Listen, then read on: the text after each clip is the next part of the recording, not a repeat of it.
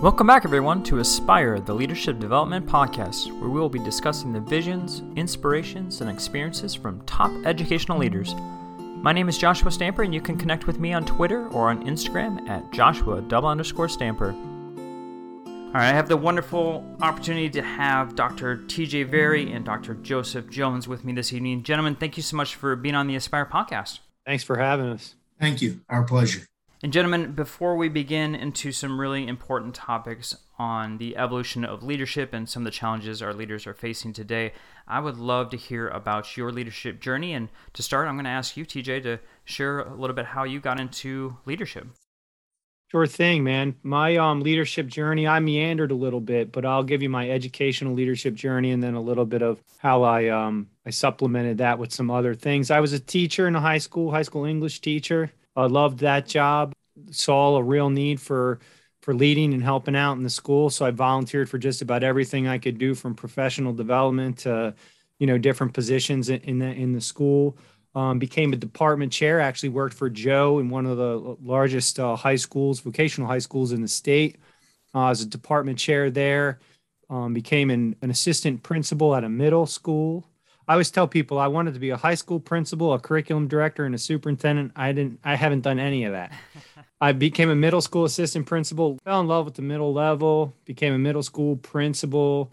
I'm in a growing district. We grow at a clip of about 600 kids a year, and we grew to a second assistant super. And I took that role on about seven years ago. And so I'm I'm an assistant superintendent. I oversee district operations as well as the secondary schools, the high schools and middle schools. There's seven of them. I will say that I had a stint in management at restaurants before I became an educator for about four or five years that ended with me being at TGI Fridays corporate training managers in Wisconsin, which was a whole heck of a lot of fun. And I learned a lot of leadership lessons from training and the hard way. Yeah. So here I am, man. Nice to be on the show. Well, that's awesome. I love your story, especially the fact that you came into leadership in a, a different route. I think that's important for all of our listeners to hear. What about you, Joe? What about your leadership journey? Yeah, I think many individuals listening, Joshua, will resonate. I have more of a traditional path. I became a teacher. And then from there, like many others, I had someone who I dearly respected tap me on the shoulder and said, Hey, I think you should go into administration what I will say is interesting is I, I, taught world history prior to becoming an administrator. And in one of my classes, we were reading things like the 21 irrefutable laws of leadership. We actually read that or segments of it with one of my classes. And we looked at leadership as we studied history. So if we were studying somebody like Napoleon, I was trying to weigh that against what someone like John Maxwell in the 21st century 20th century at the time, was writing about. And so I started there. I started becoming probably a pupil of leadership very early on. I was impressed with a lot of people throughout history that I studied and really enjoyed reading about. And then as time moved on, I became an administrator, which then I started taking responsibility for of my own development, my own leadership. From the assistant principalship, I became a principal, then a director of assessment and accountability, which was a unique role I served in for several years and kind of off of my normal wheelhouse. I, am good in front of a crowd. I'm really good with teachers. I'm good with kids. You know, that's where I found my niche as a principal and I, I pride myself in empowering others. The data side of the world, the accountability side of things, I think really refined some skills I needed to help me become a better superintendent. So now I would like to think I marry both of those worlds in my new role, where I can get analytical. I can look for hard facts to help us drive forward, but then not lose that human element. So, in a nutshell, that was my journey and both you have risen to the higher ranks and I, I know that you have more of a, a, global view of things over your districts. And i know that within the last couple years education has drastically changed for obvious reasons. And i know that as far as the leadership role goes that's evolving quite a bit. So i'm just curious on some of the skills that are needed that you feel are really really important for our aspiring and current leaders as they navigate through these new waters of, of education Well, Joshua, you know what? I was thinking as you were talking, we just recently wrote a, a blog post on our site, schoolhouse302.com, and it's called Growing Through the Grind Five Strategies for Staying Focused in a Chaotic Environment for Principal Leaders. And hmm. what inspired us to write that is what you're talking about is that you, you know, there's kind of three philosophies. I think it's let's get through this. It's kind of very passive. Yep. Let's go through this which means we're going to be active and let's grow through this. And that's where we landed on the on the blog because there's an incredible opportunity when things are chaotic but you have to be accepting of the fact that you're a learner and we are going to grow if we stretch um, and we reimagine the way things are. We can't in times like this do things the way we've always done them we just we just can't. So i would say one thing is to uh, be adaptable. I mean that that's always been a thing in leadership right? Like yeah. you want to be adaptable. But right now more than more than ever um, leaders need need to adapt and they need to learn to grow in the position they are so they can serve the people who they need to serve in a different way than they were doing um, before and even during quarantine. What about you, Joe? What do you think as far as some qualities that our leaders need to make sure that they're providing for their staff and for their district? Thank you. One thing that TJ and I really have discovered a lot of the essential best practices that we will find in a classroom, we also can apply to leadership. So, in in our building a winning team book, we use uh, we acknowledge the, the thought of a BDA, the before, during, and after reading strategies, how effective that is in interviewing, hiring, and it applies. And so now TJ and I, as instructional leaders, have been talking a lot about student discourse and interaction and exchange between teachers and students. Well, we're also now applying that to administrators and leaders. Leaders have to talk less right now and listen more. And the discourse needs to be heard from the field. What our teachers experiencing. You know, SEL right now is not just for students. I've heard this time and time again in my own district. And I think there needs to be a sensitivity among administrators to really protect the space in which is most important, which is the classroom. So TJ and I will talk about getting in the classrooms, doing walkthroughs, you know, giving feedback. You know, that that's really something that we harped on a couple years ago. Now I'm encouraging folks, yeah, I want you to be as active in the classroom, but I want you to listen. Become an ethnographer. You know, don't worry about just improving instructional performance right now. I want you to sit back and observe, not observing from an evaluative lens of what's going great or what's not going great from instructional side of things. I want you to hear what's being said. Are our kids sharing freely? Are they hurting? Are they operating in a secure environment? Where are our teachers? right now? How are they operating? How are they feeling? We liken every day now in a school kind of to two days. People are exhausted at the end of the day. And I think a lot of that's because of just uncertainty. Uncertainty wears on individuals.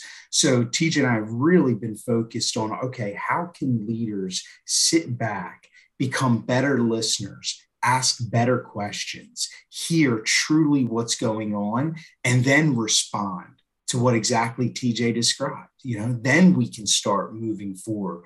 But if you lose people before you even have them right now, all you're going to do is frustrate people. And we we see it every day. So I would say as a leader right now listening has always been critical i would say right now this is a skill that you have to develop and listen i'm a talker i'm a prof i consider myself a professional talker so it doesn't come easy to me. You know, I will write on the top of my note page sometimes, shut up and ask questions to direct me on, hey, you know, you're talking too much, dude. Like, listen to people here, hear what's being said, and be genuinely interested in them.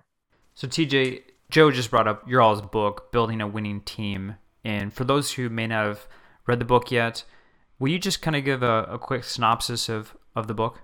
Yeah, sure. So what Joe talked about was that BDA. Um, we broke out. We actually wrote an article, and the article was picked up by by a publisher in Rowman and Littlefield. Asked us to write the book, and it turned into two. So, building a winning team is the B um, uh, and the D, the before and the during, and so it's about really culture um, in a school. I would say all our books are about culture at, at, if we boil them down, mm-hmm. but this is specific to hiring and retaining people.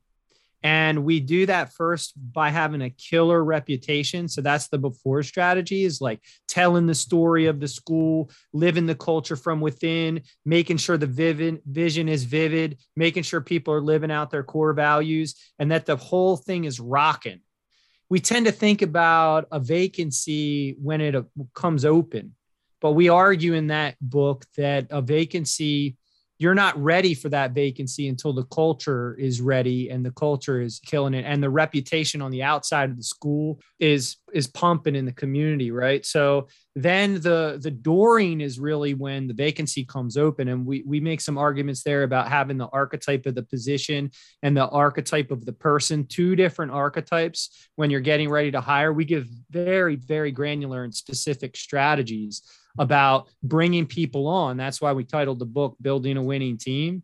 And then the after is retention, is keeping people on the team who who deserve to be there. Um, and what what Rowman and Littlefield gave us some awesome advice and said that retention, which we entitled Retention for a Change, that's we're going to make that a second book instead of putting the whole BDA in one publication. So that's kind of, I think, it in a nutshell. I don't know if Joe wants to add anything to that. I just would reiterate that what we find working in classrooms, we've done a nice job of extrapolating that into leadership and test it, and it works. You know, like the BDA, that's something we, you know, just give a shout out. Gerald Duffy is where I really started digging into like active reading, annotating, and, and us as a school going down this road. Um, and TJ was really the brainchild originally of saying, Hey, Joe, I, I think this will work when we start thinking of everything from a 360 degree view.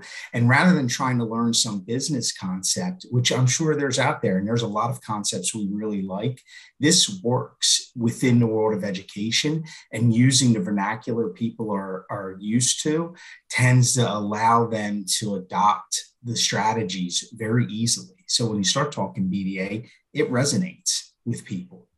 Well, and you brought up retention, and obviously, right now, there's a lot of people that are stressed.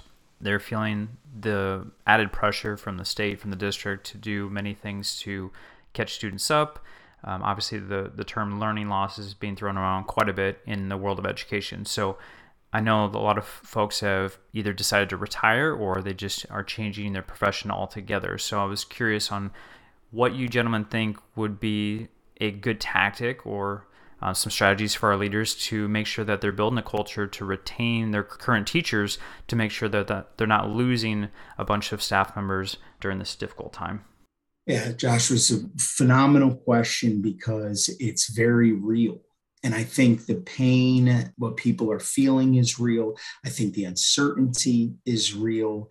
And it's not just learning loss. I mean, what we've experienced too is a lot of students have to reacclimate yeah. to what it means to like walk down a hall. It, it, it's amazing as you know just even little guys who you know have never been in a classroom and then suddenly they're expected to walk down a hall. Yeah, they're in first grade or second grade now, but they've never walked down a hall before.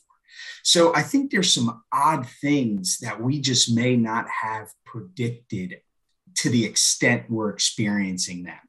So I think that's something that needs to be acknowledged. I think allowing teachers the ability to identify some of the pain points or some of the issues and not be afraid to like literally label them A technique that TJ and I use when we're working with organizations is having them identify on sheets of paper, write it out in a marker, and literally put it on a piece of paper, put it on a table. This is an issue we're facing. Sometimes we got to get it out of our head and onto the table. So that's step one. Give teachers time to really start identifying the issues. Now, this should help with venting, but it needs to be productive. Venting and walking away and not having a solution, we don't have time for it. So it should always be under the umbrella that we're working towards something. So if our students need to acclimate to the classroom longer and going down halls, dealing with some of the learning loss. All right, so how do we handle that? The second thing, and this is something we're struggling with. I, I, would I would not want listeners to think that we're experts at this. We're practitioners who are wading through the water and we're learning as we're going. I think what helps TJ and I is we're just very brutally candid with one another. We don't pull punches and we don't hold back and we say, listen, I, I, have people feeling this, all confidential. We're not sharing names. We're not, but the emotions, the realities, we are willing to talk about things that a lot of people simply aren't willing to discuss. So the other thing that I've come to acknowledge here, teachers just need time. They just need time. It's not going to be frivolous. And even if some of that time is just decompressing, fine, let them have it. So we've instituted, you know, we've changed our calendar, our school year calendar twice this school year already. That's unheard of you know and it's a little i have to say it takes a little courage because the board doesn't sit back and say okay we'll just change this they have questions like, Joe, why are we discussing this in October? Why didn't you think of this in June? You know, now I'm very fortunate, TJ's fortunate. We work with very supportive boards and in a supportive state altogether. But one thing we've adjusted is time. We've implemented a couple days throughout the year to let teachers work. We've also instituted 1 p.m. dismissals to give them just time to work with one another. So I would say those are the two things allow teachers to come together, discuss real issues, put it out there, and really try to solve them because they got to live with them in the classroom. And then, two, as much as possible, give teachers time. And you're starting to see this pop up across the nation as well. I've seen this in different states, different districts, you know, giving mental health days or doing other things to just provide time for their teachers. TJ, I want you to have an opportunity too, because I know, you know, you probably have a lot of things that you've tried out. But what are some things that you've been doing to help retain the talent within your district? Sure thing. So I do a lot of coaching with principals. Joe and I do that all, all over the place. And mm-hmm. one thing is what Joe's talking about is to do an inventory. This is a leadership strategy, but you would add, certainly want to ask a leadership team, ask teachers in the school, what is it that's taken so much time and what are we doing that puts pressure on teachers time? And then can we scale that back? Is it effective? If we have a professional development day do we need to use the whole day?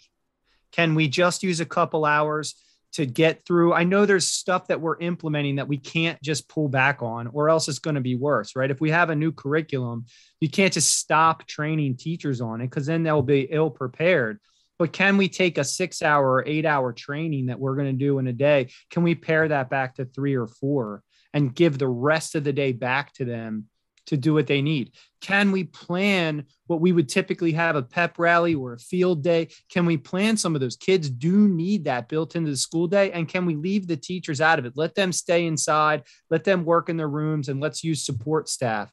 Can we think about our support staff and other folks who aren't tied to classroom instruction differently in terms of their day? Do they really need to be here that early in the morning, that late in the afternoon? Can they have blocks of time that look different than they used to in the past? We just need to support different ways of thinking about time that are new.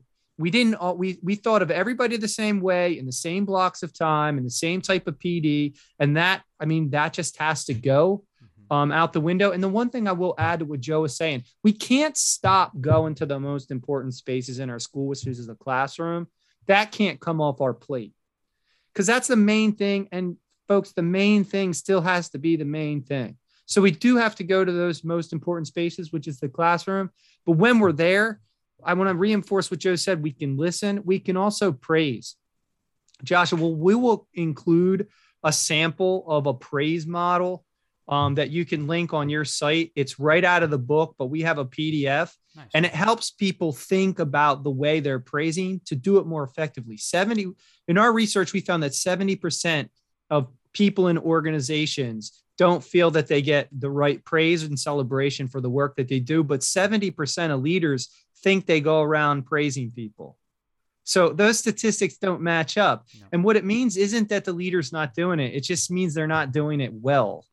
And so we have a model for that. You can share it with your listeners. Um, but yeah, we need to get better at praising and lifting and making people understand that they're doing really important work and we need them. We need them with us on the team.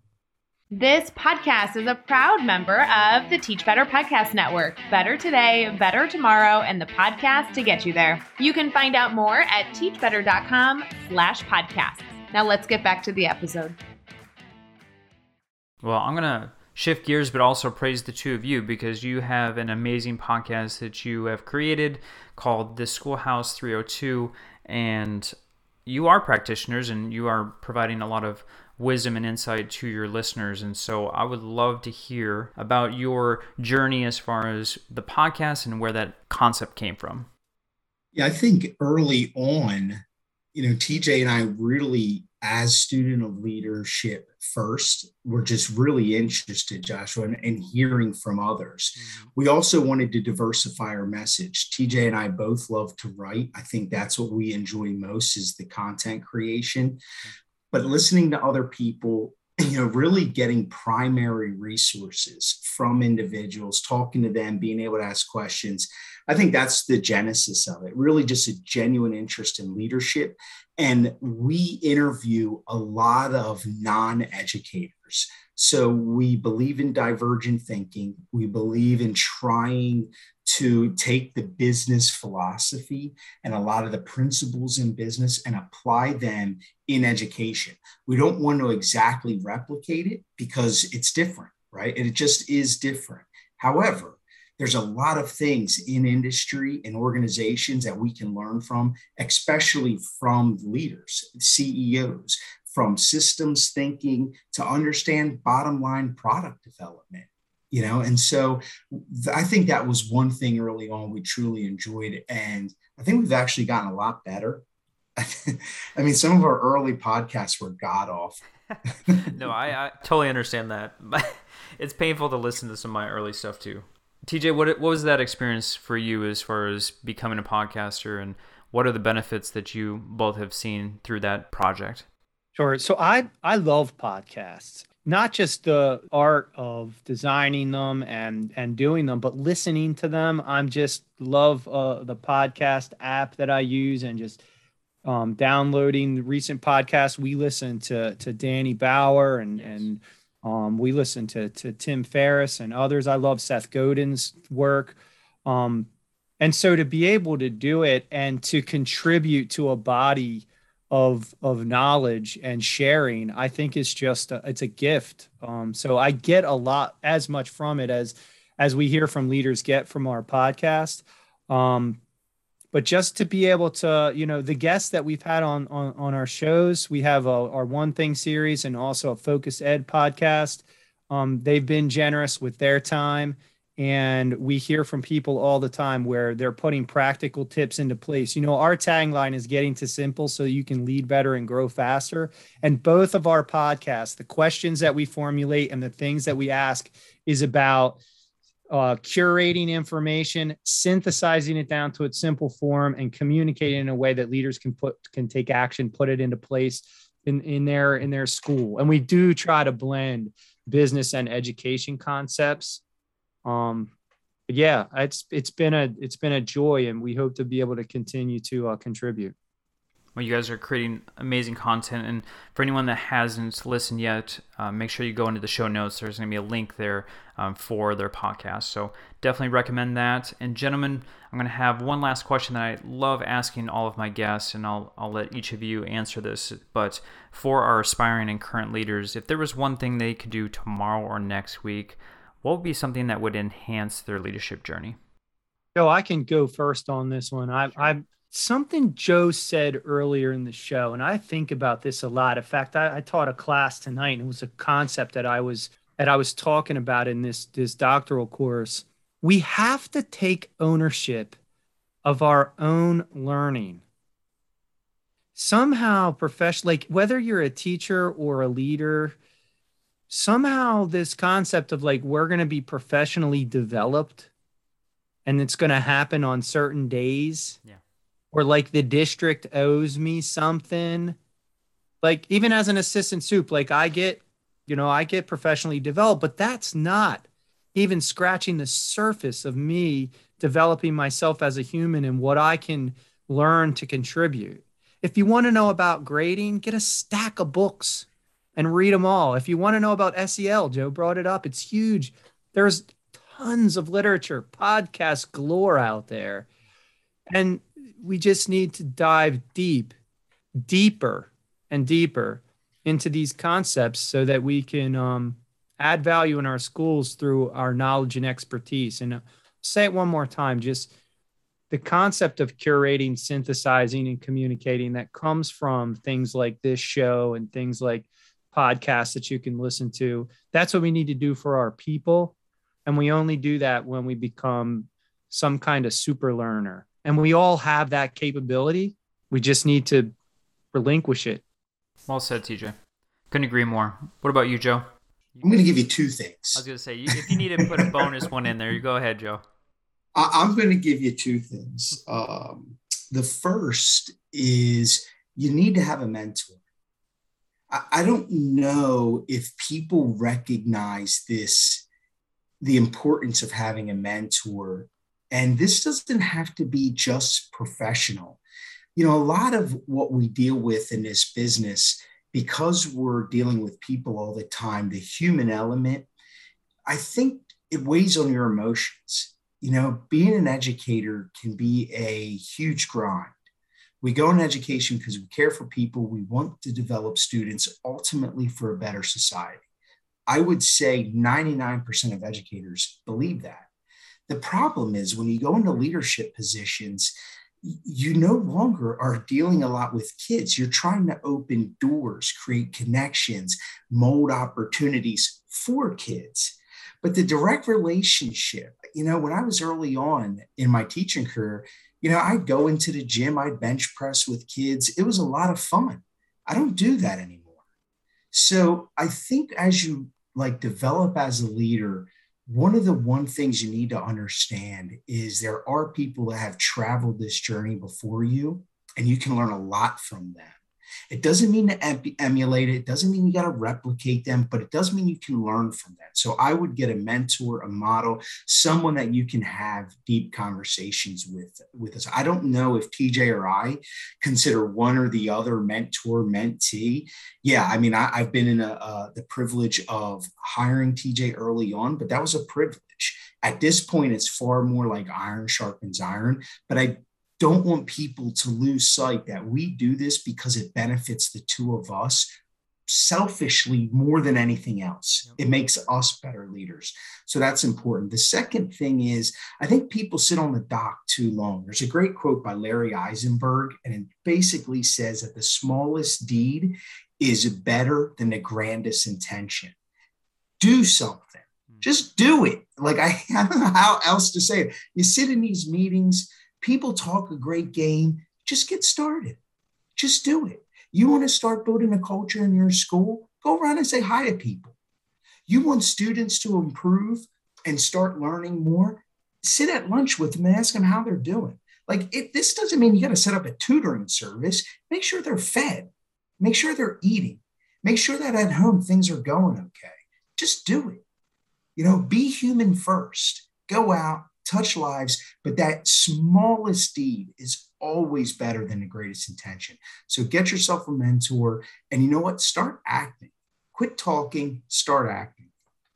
Great advice, gentlemen. And for my listeners, if you haven't had a chance to connect with these two amazing educators and leaders, you need to make sure you do that. But before we go, TJ, how can they connect with you on social media?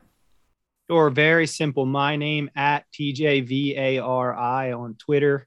You'll find me there all day, every day. I love it. I get a lot from it. If you're not on Twitter, get on Twitter. Definitely. Um, and, and you can find us. You can find us both there. What about you, Joe? How can they connect with you on social media? At soup S U P T, short for superintendent at soup underscore Jones J O N E S. Um, yeah, Joseph Jones is an incredibly common name. So a quick Twitter search or Google search, you probably won't find me. So at Sup underscore Jones. And just to echo what TJ said, you know, the beauty of Twitter is it has become a learning space for so many educators. So yeah, definitely connect with us um, we like to learn from anyone and everyone we can. Oh, definitely. I would echo everything that these guys have been saying as, far as Twitter, and I've made most of my connections with this podcast or that that application, but then also just learning in general with the Twitter chats and and some of the uh, amazing content that's on that application. So wonderful, Dr. Joseph Jones and Dr. TJ Vari. Make sure that you're doing a couple things here, grabbing their books, checking out their podcasts, and connecting with them on social media. Again, gentlemen it has been a true honor to speak with you this evening. Thank you so much for being on the Aspire podcast. Thank you, Joshua. The honor's ours.